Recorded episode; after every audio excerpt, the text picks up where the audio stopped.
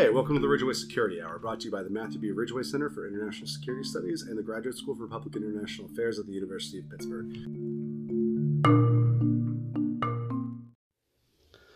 Hello, listeners. Really quick before we get to the interview with Elaine Bunn, uh, during this interview, I referred to the minimal global minimization strategy. It's actually called the minimal exposure strategy on CSIS. Uh, please feel free to look it up. And my apologies to Elaine Bunn and our listeners. Please enjoy the rest of the interview. I'm your host, Adam Dietrich, and today we are lucky enough to have former DASD Elaine Bunn here to talk to us about deterrence, American um, interest in global security, and nuclear weapons. And we also have another uh, Ridgway Fellow, Matthew Pennick. Welcome to the podcast. Thank you. Great to be here. All right, Elaine. The first question I have, because it's it's on everyone's lips as we go through the uh, Department of Defense like budget review, is the W ninety three a new weapon that we're wielding? Uh, I am learning about this along with you. I only worked for forty years in government and on nuclear issues. Uh, I've been reading the same newspaper articles you have, so I don't know that I can give you any inside scoop on it. I mean, I can tell you that, um, uh, gee, a new number for a nuclear weapon uh, would seem to indicate that maybe they've got something a little different in mind. Someone feels it's new. Yeah, bit, yeah, right? because certainly the life extension programs that we've been going through, um, it's basically trying to rebuild and use as much as what was left. Uh, I should take them apart and put them back together as possible, replacing uh, analog for digital and that kind of thing, and parts that you can't get anymore.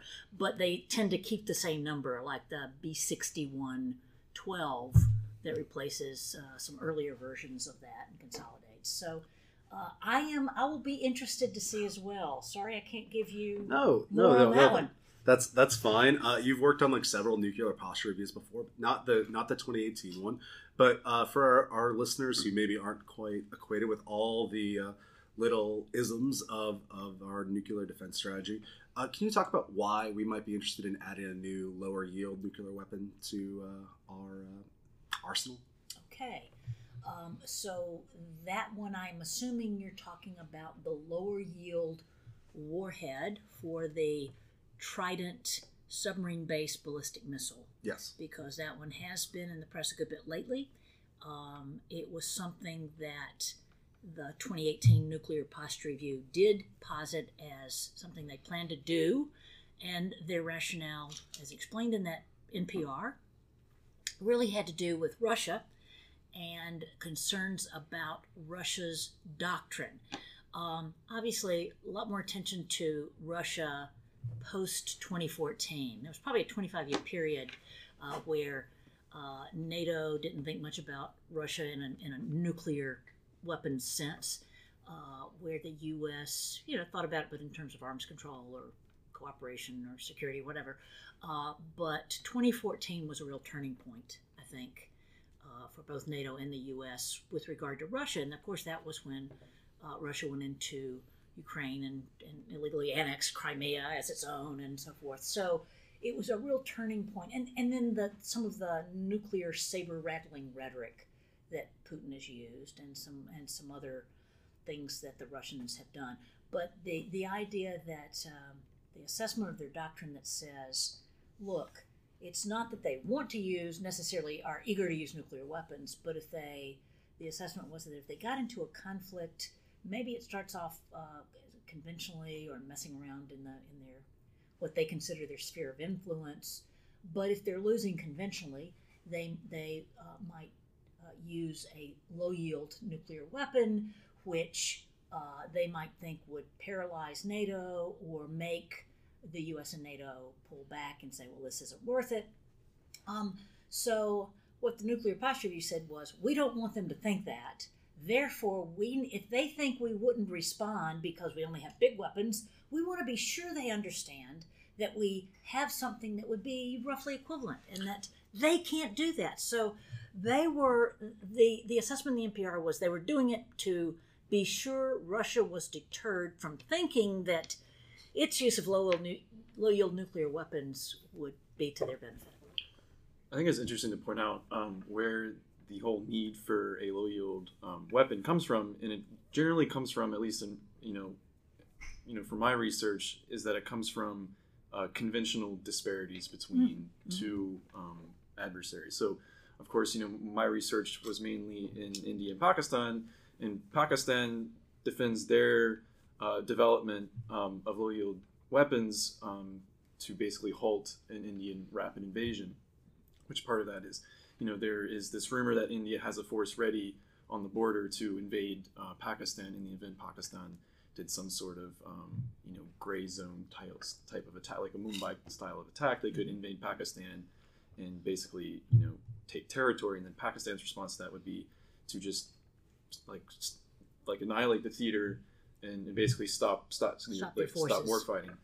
Um, and, I, and I think I, I, I think Russia is, is following the the same line of thinking. Is that you know th- like they see NATO as this um, big, huge conventional um, power, and like essentially you know like Russia does have a you know sizable military, but I mean I think their spending is what uh, I'm going to say it's less than hundred billion.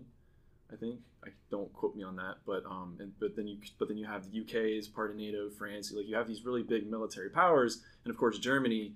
Um, in the event that there was ever a war, especially in the Baltics, I mean, um, like I guess, I guess Russia's line I think would be you know like like if they were to invade or if they had like a bunch of warships out in, in, in the Baltic Sea, we could just drop a tactical nuke, annihilate the the front, and then kind of start over. Um, I mean, I guess that assumes the idea that using strategic weapons is not proportional to low yield weapons. there, there's some assumption there that one does not equal the other. And yet, on maybe the public side, the idea of any nuclear weapon use is somewhat equivalent. So maybe there's a dissonance here between experts or defense thinkers and the way the public perceives nuclear weapons. Right.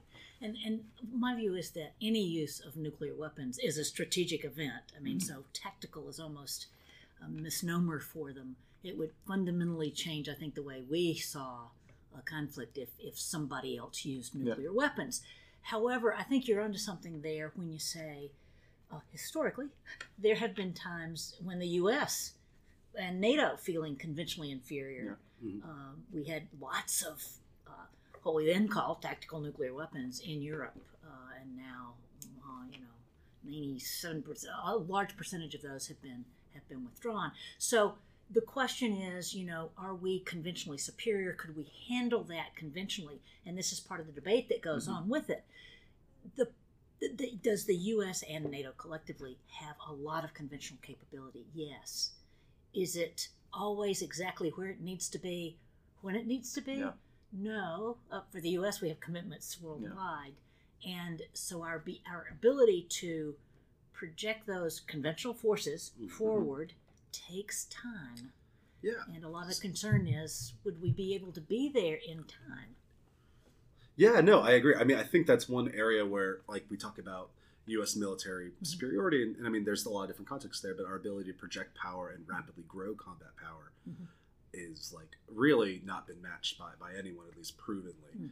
And I think a lot of the idea is that the use of these tactical weapons, at least in NATO context, for for, for Russian context, looking at NATO, is Mhm.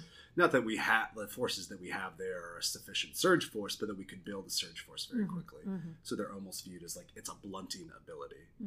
And, and there's also something uh, also you know worthy of noting about these low yield weapons is for them to be truly effective and for them to have a you know like a true deterrent effect um, you cannot wait for you know like a supreme launch authority. You have to like delegate the authority or at least the thinking is you have to delegate that authority to like mid-level uh, battlefield commanders who can like launch those weapons and like stop like whatever conventional um, assault is you know because like you couldn't wait for example like you like like say nato was um, you know, overtaking Russia or, or or India was overtaking Pakistan. I mean, like you couldn't wait for Putin or, or the prime minister or however Pakistan's uh, command structure is set up to you know give the okay. You would have to you know give those battlefield commanders the the final call to launch those tactical Well- weapons, and that's kind of worrying, especially you know. Um, That is certainly um, that was certainly true for the U.S. in the fifties, Yeah.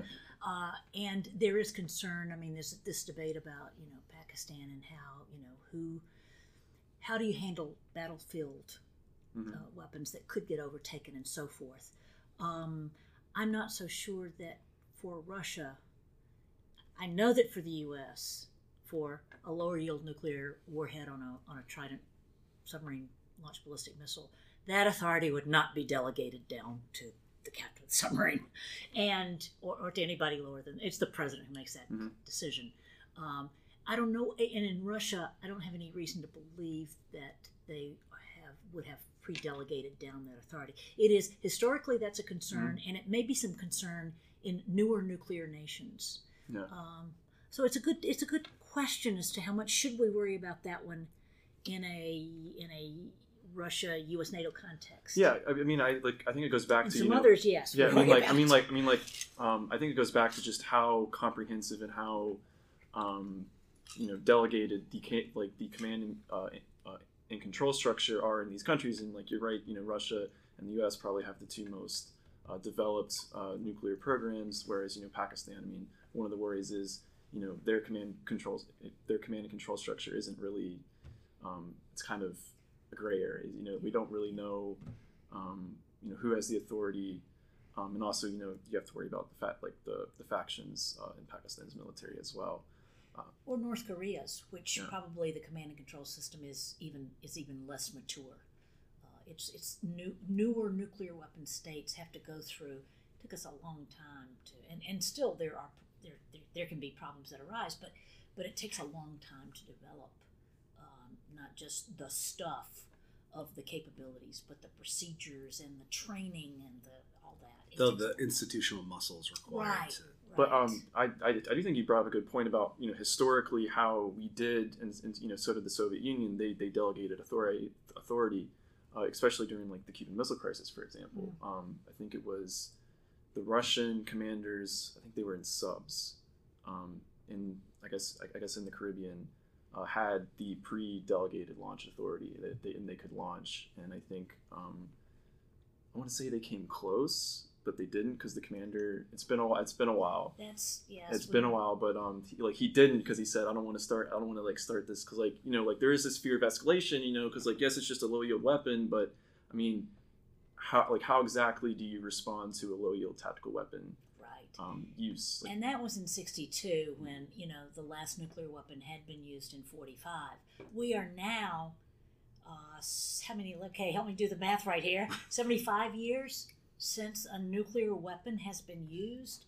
And that, you know, you know, Daniel talks about the, the nuclear taboo, but there has been this um, uh, historical uh, norm built up that, you know, this is, it's really serious. You don't just go using a nuclear weapon. And as I say, I think for us, it would, if somebody did, it would fundamentally change the nature of the conflict. You may not think it's a big deal because it's low yield. We think it's a very big deal. Yeah. So, No, absolutely. and so low yield. Can we put that in perspective? Yeah. Uh, so the the Please. the tri- new Trident warhead, which there were press reports. Actually, uh, the Undersecretary of Defense for Policy evidently confirmed it in January before he left his office, before he uh, left his position, uh, that we had indeed already deployed this this lower yield. There are other capabilities in the U.S. Uh, stockpile, which uh, in the in the deployed stockpile, which have lower yields than that one. They're air, air delivered, uh, which sometimes air defenses make a difference. So again, this is all about what does the other guy believe that we believe that they believe that we believe. This is about affecting the the the, the calculus of the other Mhm. leader to say, don't even go there. This won't work out well for you. Speaking speaking of like deterrence, uh, not to transition like too roughly, um, we have at, at least like one still still in uh, major uh, Democratic candidate Elizabeth Warren, who's talked about implementing a no first use policy for the U.S. How does no first use policies affect deterrence, particularly that the U.S.'s responsibility of strategic deterrence in the, the nuclear umbrella, as it's called? Um, I'm sure you have uh, opinions about this. Oh yeah, we uh, this is debated pretty much in every nuclear posture review, and so I've been involved in several of those. And then sometimes it gets deba- debated in between. Sometimes it's it's a no first use of nuclear weapons. Sometimes it's the sole purpose of nuclear weapons is to deter other nuclear weapons. Um, there's several issues there. One is um, really other really bad weapons. Certainly biological weapons. I mean, my, my worst nightmare is contagious bio used as a weapon. Um, and then chemical weapons, especially some of the new types of chemical weapons that could be uh, developed. We don't have them. We don't. We, we forswore those in the BW convention, uh, convention, and the, CW convention. So we don't have them. How do you? What do you do about actors that do still have them? If they used them, if they were going to employ them against us or our allies, how do you deter that? Is our conventional forces adequate to do that, or not? Or is a the the the option of considering the use of nuclear weapons does that add weight to the deterrent side of the, the scales or not? So that's that's one issue with it. Another um, has to do with um, with allies um, and how comfortable they would be with a no first use pledge. Uh, sometimes allies can. It would have to be a no first use of nuclear weapons against us or our allies. I think to solve to, to address that. So it's not just about us; it's about our allies as well. But then there's what about other WMD? I mean, I would be more comfortable in the discussion if it were no first use. We won't be the first ones to use weapons of mass destruction, including chem and bio, uh, as well as nuclear, against someone uh, against another um, actor, unless they used it against us or our allies. Mhm. So I mean, it gets shortened to something that gets really misunderstood. Yeah, so I mean, as far as you know, these NFUs go, um, it, like it's hard to be an NFU country while still maintaining first strike capabilities, uh, because you know the whole premise of no first use is that you will only use nuclear weapons if you like if like if a nuclear weapon or you know a weapon of mass destruction was ever used against you. So I mean, like one, like one good example of, of, of, of, an, of an NFU is you know India um, and you know they really only maintain second strike capabilities at least for now. Um, and they have what's called a credible minimum minimal deterrent which means that they only have so many warheads um, you know ready to go um, in the event that they were attacked to credibly uh, deter um, an adversary. And in this case their their number one adversary as far as you know or well the one adversary they're most worried about is China. Um, and the way they have their their nuclear uh, posture or like their like like their nuclear um, uh, what do you call it? System set up is that they actually um, they have their warheads and, and the missiles separate. So like they're decoupled. It's, um, it's not like it is in the us where in the silos um, they're always ready to go essentially. Like they're ready um, at, the, at the push of a button basically. Um, whereas in india that's not the case. They would have to get hit first and then they would have to assemble those weapons and then launch those weapons. Um, now, granted that that would take time, um, and but like I, it, you know, at the same time, it like it also like removes the accidental launch because you have to like you would have to put those weapons together and then launch them. Whereas you know, um, if, if like if they're already together, you know, it could be someone sitting at a desk or whatever, and they accidentally hit a button or whatever. Something goes wrong. Um, but what like what I'm trying to get back to is you know it would be really hard for the U.S. to do a, a, a, true no first use posture. I mean, like, I mean, like, we can say we won't hit you first, which I mean, like, I think we do kind of say that because I think I don't know what the actual doctrine says. I mean, um, I think it's like it we, we might use them in the event that we're overwhelmed or something like that, or our forces or allies or no. Uh, we we have a, we won't use nuclear weapons against a nation that does not have nuclear weapons Ah. not, and is not allied with a nuclear weapon state. Okay. So if, if you don't have them and you're not buddies with somebody who has them, we won't use them against you. Yeah. Okay. But um, but that doesn't apply to nuclear weapon states Yeah. that threaten us or our allies. Yeah. Um, so your point about um, it's an interesting point about uh, a second strike capability, and you know you wouldn't have first strike capability if you had a no first use uh, policy pledge commitment.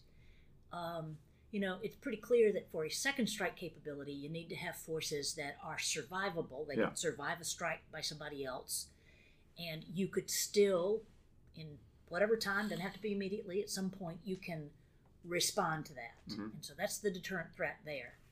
Uh, that means you got to have command and control systems that can survive as well, doesn't Yeah. it? But um, if you've got that second strike capability, what is it that prevents it from being used first? Um, I, I got it that if you don't mate things, uh, you know, great. But even if they're not mated, in a crisis, if you mate, uh, you could still use them first. Well, I mean, and, and, and that's the thing is like these doctrines at the end of the day, they're just words on paper, and um, you could always break them in wartime, especially. Um, peacetime, it's unlikely unless you get like a deranged leader uh, or somebody, or you know something happens, and, or somebody gets a hold of the weapons or whatever. Um, but yeah, I mean, in wartime, you know, ex- you know, especially with the fog of war, anything can happen, and that's what's kind of you know worrying about nuclear weapons, especially like low yield weapons, is you know, especially you know, like the more warheads you have, you know, um, they can get lost and um, you know, accidents happen. I mean, the U.S. has had our fair share of you could, you could accidentally put a nuclear cruise missile, hang it on a bomber that was going on a conventional mission, and not know it's nuclear, thinking it's conventional. which the right, U.S. which has. happened. happened. Yeah, and there who was a that? big right. Somebody didn't do the, you know, somebody wasn't adequately trained, didn't do the checklist. There, I mean, there were lots of things Yeah. that happened there, um, but yeah. But I, yeah, I mean, there, there's there are no promises. I mean, like I, I think I think when it gets back to the whole you know doc, the whole doctrinal thinking uh, part about you know nuclear um, uh, programs is how like how do you like deploy them is, is like is a big telltale sign of um, you know how like you know how like, like how likely is an accidental launch uh, or you know something like that or just um, like a peacetime launch. So I think that you made a point though about um, how it, it, it's just words, and I, I think it really applies because like who are the, the non first use states that exist? I mean, it's not you know the United States, and it's not most of these doctrines are generally classified by that country so like we don't act like they, like they're not very public about But at the same like time, isn't isn't the first point of non first use to kind? I the way I see it is, it's like in the Cold War, it made a lot of sense when you had the United States and you had the Soviet Union. Both of those were, were first use. They had strategic deterrence, and then it was a way of separating these other countries. Yeah. It was a way of China or India or these other countries from being like, well, we're not necessarily part of that. Yes, we have nuclear weapons, but we're not trying to compete with you on that level. That's why those countries still have much less strategic. I know you don't like the idea of tactical nuclear weapons, but there's a difference. Like, Yeah. I'm going to use the difference of strategic Yeah. and shorter yield. range, lower yield. Yeah. yeah. Yeah. So there's um, it's a way of creating definition in a space when there were the big players and not. And um, I get we'll we'll skip to it a little bit here, but there's now that we're not in the Cold War and it's not necessarily bilateral. We're we're reapproaching these things. It's like how does the current administration wants when we ask about New Start, they're like, well, let's get China in here because there's a lot of other ways that China is now a global competitor and so forth. Great power competition refers to them, Russia and the United States. Uh, but in terms of strategic nuclear weapons, their threshold is much lower um, than Russia and the Their US. numbers are lower. So yeah, yes. Um, so in terms of um, yeah, I lost my train of thought. Oh, Just had so many things going on. Uh, no, no. Um, In, trying to get them into negotiations when the, the yeah, let's just transition to that disparity question. That's fine. yeah. Uh, the does trilateral negotiations make sense currently with New Start? We're, we're totally bungled this out of the We'll, I, we'll, we'll Okay, come we'll back to some other things, Cut. but Cut. Yeah, I, like, I definitely want to go back to tactical, tactical nuclear weapons uh, later, but we can definitely talk about um, tri- like trilateral, trilateral What, what, what was it? So what was the transition? Where you're going to cut that? where, where- where should we go back? I mean, I wasn't even. We, we can keep this level of uh, going on here, so everyone knows it's authentic. I just got on a I got on a rant. Um, let's. Do you mind talking? About, We'll do arms control and come back to, to weapons because I have Sure. other things with Sure. weapons as well. Um, so yeah, uh, uh, trilateral negotiations and new start. Is that a good starting point right now? Um, well, so New Start does uh, expire in February 18th, 2021, and it hasn't been extended yet. Uh, Russians have expressed some interest, but I think this administration hasn't decided uh, because they would like it to be a trilateral agreement expanded to include the Chinese. Uh, China's made it very clear they're not interested in that as long as there's this disparity in numbers and so forth. And uh, so I don't think that will happen anytime soon. My view is extend the New START treaty for the five years that's allowed in the in the agreement, Uh, doesn't even have to go back to the Senate for, for ratification. And then use that time to get really serious about what would a trilateral agreement look like. You know, China's going to want to bring in the Brits and the French. Uh, we, we already know that. Uh, what what is it that would make it in the interest of China as well as the U.S. and Russia uh, to to have an agreement? Um, is it is it bringing in other kinds of capabilities? Is it bringing in whatever they're worried about, uh, along with what we're worried about? So I think it's going to take some time to get to that. And so in the meantime, uh, do the do extend the New START treaty, have some insights into what each side is doing. The, the inspection regime for that has worked pretty well. You know, there's some little along the margins disagreements about it, but but, but overall that one's worked pretty well. Mhm. So it gives each side insight into what's what the other is doing on the covered systems. Providing So- transparency. Yeah. yes, exactly, exactly. So I mean, does does China even have they even proven that they have the, the institutional muscles or, or capabilities of executing? Because, like as you mentioned, some form of bilateral, at least discussions about the nuclear issue, let alone treaties, um, have been. Uh, we've been doing that with the with the before with the Soviets and now with the Russians. Um, China hasn't really had to engage in those talks yet. Um, has uh, Beijing seemed like they're willing to engage on this? on inspections or on oh you inst- building Yeah, I mean, let, let's, let's talk about control. like the, No, the institutional are- muscles of arms Right, right, control right. or and I norms think over building the last general. 20 years there's been um, a growth in China of people who a broader set of you know, government think tanks and um, people in government who are thinking about nuclear issues and what's going on in the world and monitoring other people's arms control agreements and there have been some NGOs and think tanks who've even suggested that maybe maybe you should allow the Chinese to come on some inspections so that you see you're not giving away the crown jewels. Each side is protecting uh, the the uh,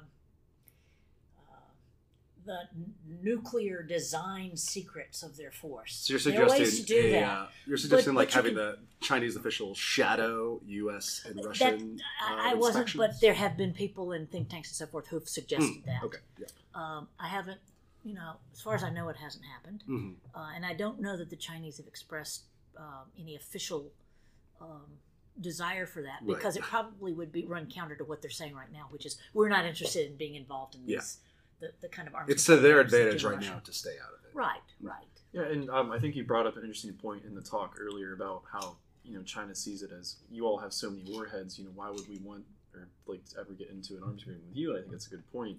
Um, I mean, China has demonstrated that they want to stop uh, proliferation um, in countries like North Korea and uh, you know most recently Iran. Um, they uh, they they like the JCPOA, which they are a signatory on um, and they they don't, they don't want Iran to have a nuclear weapon. Um, so I mean, like there is this kind of like, you know, they are working to stop, you know, proliferation. Um, I mean, they do have three con- three nuclear countries, uh, you know, Mhm. four. This would be if you count about Korea. this would be about on li- their border. like, it's a limitation. Well, it's actually it's a reduction treaty. It's not even just a limitation treaty as well. New Start in particular. It's like the idea of like if China signed on to New Start, it was written today. It wouldn't. I mean, it would provide them to do inspections, but in terms of the, the limit count, like they're they they, they're so far below it. build up a lot. They're like, oh, that like, we can Yeah. add we can add Yeah. another like thousands or so weapons to get Right, to, to hit the minimum threshold. So it's it it's this it's almost silly to talk about it in directly that context, but more broader is where we're seeing a little bit more agreement. Yeah, so I mean, like, um, I mean, I mean, like, you could have, like, I mean, like, you could have a trilateral agreement and set the number, you know, high and give China the the ability to kind of like build up arms. But I mean, to me, like, like, like, How would that be in our interest or Russia's interest? no, I mean, because then you'd have India following suit, because India would be worried about the disparity between China. They like they they would their credible minimum deterrent would then go up, and then you, of course, you'd have Pakistan that would follow suit, because, um, you know, you know, in South Asia, you know, you had China get their nuke, and then, um, and then I want to say it was in the '90s. No, I think it was this the peaceful blast that India did. India was in the seventies. 70 yeah Hmm. yeah There we go. 74. Uh, so in the 70s, they got theirs, and then Pakistan in the 90s. You know, and it, it followed this like kind of like train. It's just India got theirs to deter China, and then Pakistan got theirs to deter India. And it's just, I mean, if, if you let Uh. China build up, your, India will build up, and then you just have so many nukes clustered in South Asia, and that that's where it's worrisome for me. it doesn't necessarily more weapons does not add stability. No, no, I have I have to disagree with. Was, was that was that Waltz that made that argument? Mhm. Yeah, was Wal- yeah, More nuclear powers would. yeah. No, I Oh, that's a that's a don't know. whole Well, I don't that's a whole other area. Yes. Uh, so we, we, we're kind of getting into the area where we can talk about reductions and so forth. It, so I, I don't know how familiar you are, Elaine, with Kathleen Hicks's global minimization strategy paper that she I'm just very did. familiar with Kathleen Hicks, but the global minimization strategy. It's a it's a recent uh, brief that I read her recent article in Yeah, from- Foreign Affairs, but but it was about the defense budget. But Uh, this was uh, so. This is published through CSIS. Okay. Uh, it's a, it's a it's actually a very broad strategy, and it, it kind of skips over it. It addresses like a political will. I think that's on both parts at different points about.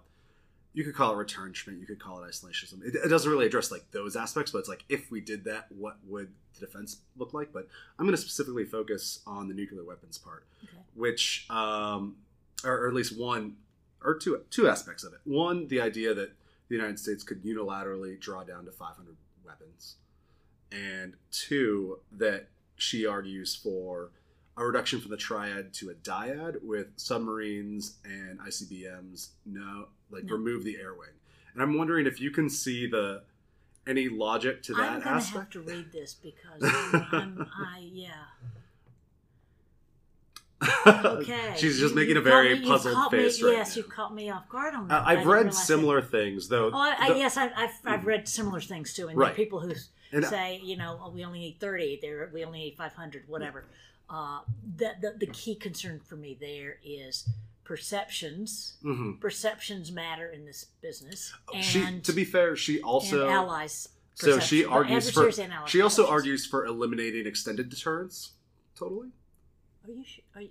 I'm. I'm not gonna kidding. This to- is this is what like I said. I, I think it takes a baseline of if U.S. defense was only focused on the homeland. I- It- it so kind of she's not advocating this. She's saying, So- what would it look like if? yeah, like she's not arguing the force with- political position, but she is building Yeah. a structure of what that would look like. Yeah, so I'm not trying to put yeah, words this- in her mouth. this- I think this is probably okay. I've known Kath a long time, and I'm having trouble thinking she's She, advocating. I was lucky this. enough to hear she guest spoke at one of the CSIS like classes I was taking last fall, and uh, it was about counter violent extremism. But Okay. yeah, no, I, I just think it's the. Let's just address the idea of could the U.S. unilaterally draw down without having to negotiate, say, a new lower thing with New Start? Like, could the U.S. just unilaterally withdraw and still have extended deterrence? Well, certainly, you know, unilaterally uh, reducing and not worrying about what Russia did Mhm. is what the uh, George the George W. Bush administration said when it came in. Mhm. Um, you know, we don't need treaties because we'll do what we think we need to do with our force, and we can reduce faster if we don't have these treaties. And you know, we're not Russia's not our enemy, and so, so, and it was the Russians who wanted a treaty. That was the SORT treaty, which was only a few pages long. Recall that. Um, so that idea is not a new one that we should just do whatever it is we think our security requires as far as nuclear weapons. Um, however, then do you do you not care that others have a lot of nuclear weapons? Do you have any leverage then to get them to come down? Right. No, you don't. Yeah. You have no leverage whatsoever. That, I mean, that's I mean that's the that's the argument. If, if you Okay. So if you if you really cared about arms control, you know, you want some things that you can use for, for negotiating leverage. The allies, as I said before, that's a big deal too. So the if you do have um, a competition potential situations where you might find yourself in conflict with with certain nations, the perceptions their perceptions matter. And as do the perceptions of your allies, but I guess you've solved that by saying we don't have allies anymore in this scenario. I, I don't know. If, I, I don't think it was that. that we don't have allies, but I think the idea was that uh, the nuclear umbrella wouldn't exist. Like Okay. the like our conventional, like um, I guess Article Five wouldn't. I don't know. Like I said, it was it was like Mm. part of the premise was like no U.S. foreign bases, U.S. foreign like nuclear umbrella. Like it was very like Great, and we don't care about proliferation, right? Because I can. I mean, there I may well be allies who if decide I, that's another. need their own. This was not in this. This was in something else I read on War on the Rocks recently. But it was like if U.S. extended deterrence does not exist. Just just take one example. Like look at Japan. They have missile technology. They have plenty of material through their um, you know nuclear energy component. Like how quickly would they be able to assemble a weapon kind of based off that spec? So you're already immediately adding a lot of countries.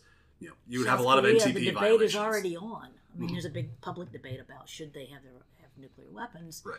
And remember, they had a program in the '70s which we shut down, Mhm. which we said you can you can have the program where you can have us as allies, but not both.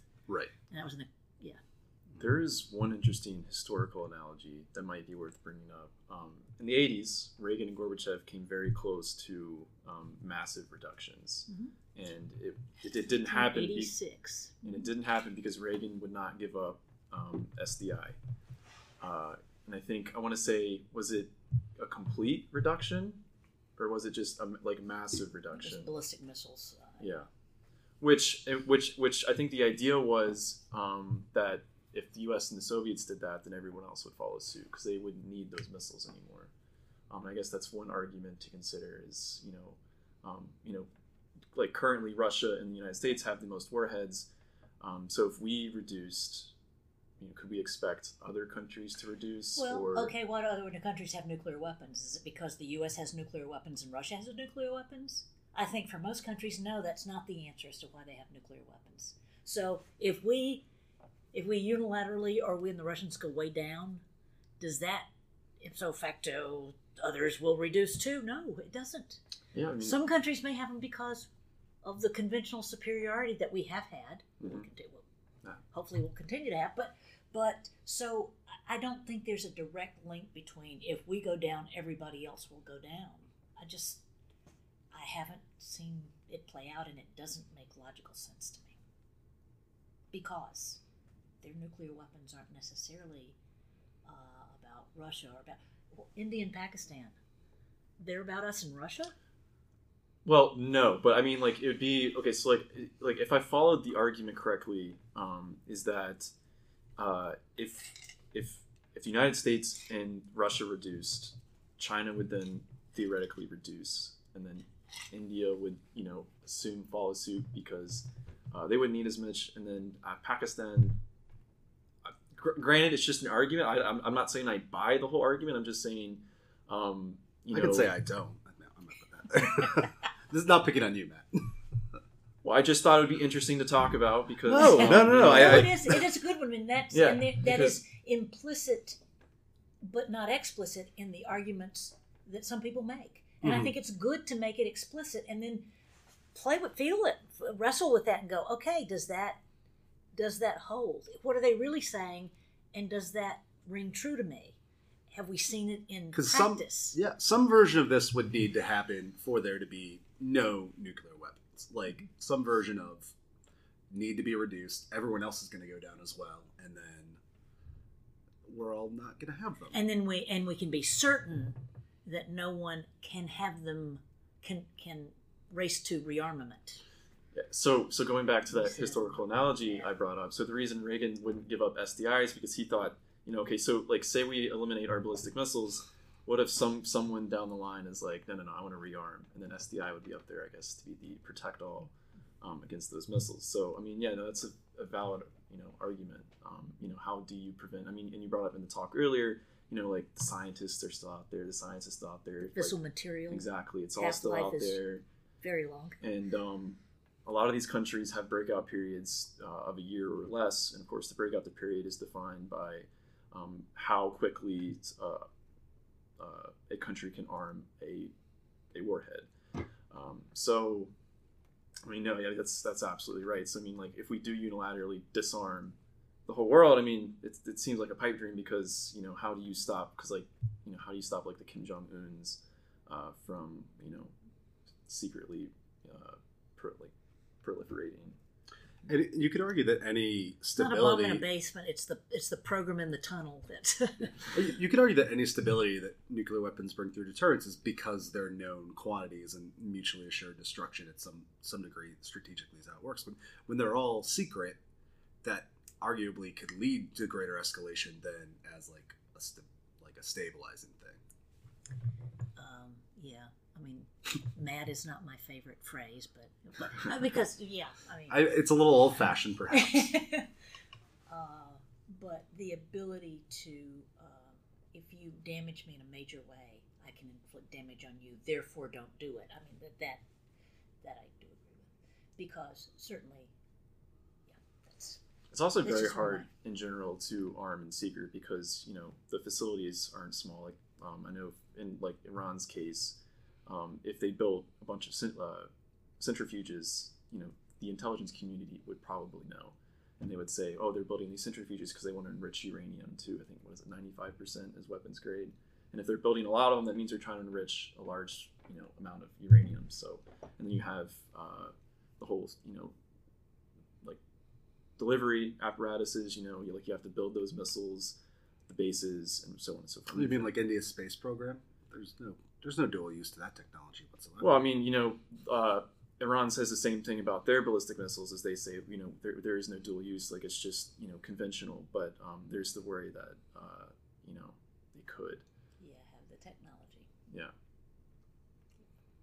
They've even proven the missile technology, not intercontinental, but, uh, Mhm. but big, lots of lots of ballistic missiles. Yeah, absolutely. All right. Um, I guess one more kind of topic, like we'll, we'll broaden it out a little bit. Uh, I was wondering if you would.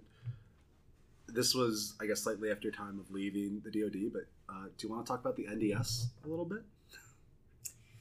Um, a little bit. Um, so, the I think the big takeaway with the with the national security strategy in the NDS is both are uh, great power competition. That that's that's where we are. That um, the focus uh, should be and is now on um, Russia and China, uh, drawing down in some of the commitment, some of the, the, the ongoing wars in the Middle East, uh, Afghanistan, Iraq, so forth. Um, how soon we'll be able to really be out of those is another question. But I think the, the great power competition and looking at the future uh, of those two countries is is the big organizing principle for the NDS for the Mhm. National Defense Strategy. I mean, it flows from the National Security Strategy, which this year, I mean, this this year, this administration actually came out before the National Defense Strategy, which it came out before the Nuclear Posture Review. Sometimes those get reversed in order. uh, you know, in, in, in classrooms, you always hear that the National Security Strategy comes first, and then it comes the NDS, and then comes the the, the, the other reviews, the lesser reviews. But, uh, you know, I'll, I'll hand it to them. They actually did that this time. We haven't done that in decades. Uh, so the, the great power competition, if it really does, if it's to refocus um, defense, it really is going to put a lot more emphasis, I think, on R and D. We have Mhm. seen some increase in the percentage of the defense budget going to R and D, but that's it's really hard uh, po- politically, bureaucratically. It's really hard to put so much emphasis on programs that people are not yet vested in. right. R and D programs uh, don't have a lot of money in congressional districts. Mhm. Uh, they don't have a, a, a fighter pilot constituency or an ICBM constituency or whatever other you can you can name them. Oh yeah. Uh, special ops constituency. They don't have those things, and so it's really hard to prioritize in a defense budget. And I know I know Kathleen Hicks has written about this because that's that's her. Um, it's hard to, prior, to to put the priorities on the things that you think you really need for the strategy that you want to carry out because the bureaucratics, the politics of it all definitely come into play, and I have the scars to prove it. well, all right. On that note, uh, I'd like to thank you very much for coming on the podcast and coming here to, to GSPIA and Pitt to, to talk to us all. And uh, thank Matt too for uh, coming on, taking time out of his day. Yeah, thanks. And uh, yeah, En- a- any enjoyed uh, the discussion. any Yeah. last comments for our, our listeners? No, uh, you know, goodness, I, I having worked on these issues for 40 years and now being out of government, all I can say is uh, we're passing those along to, you know, the generation after me and and you. So uh, please uh, work on them and solve them because we couldn't. Save the world, basically. Yeah, yeah, basically. All right. On that note, thank you, listeners, for tuning in, and uh, hopefully you'll listen to us next month. Thank you.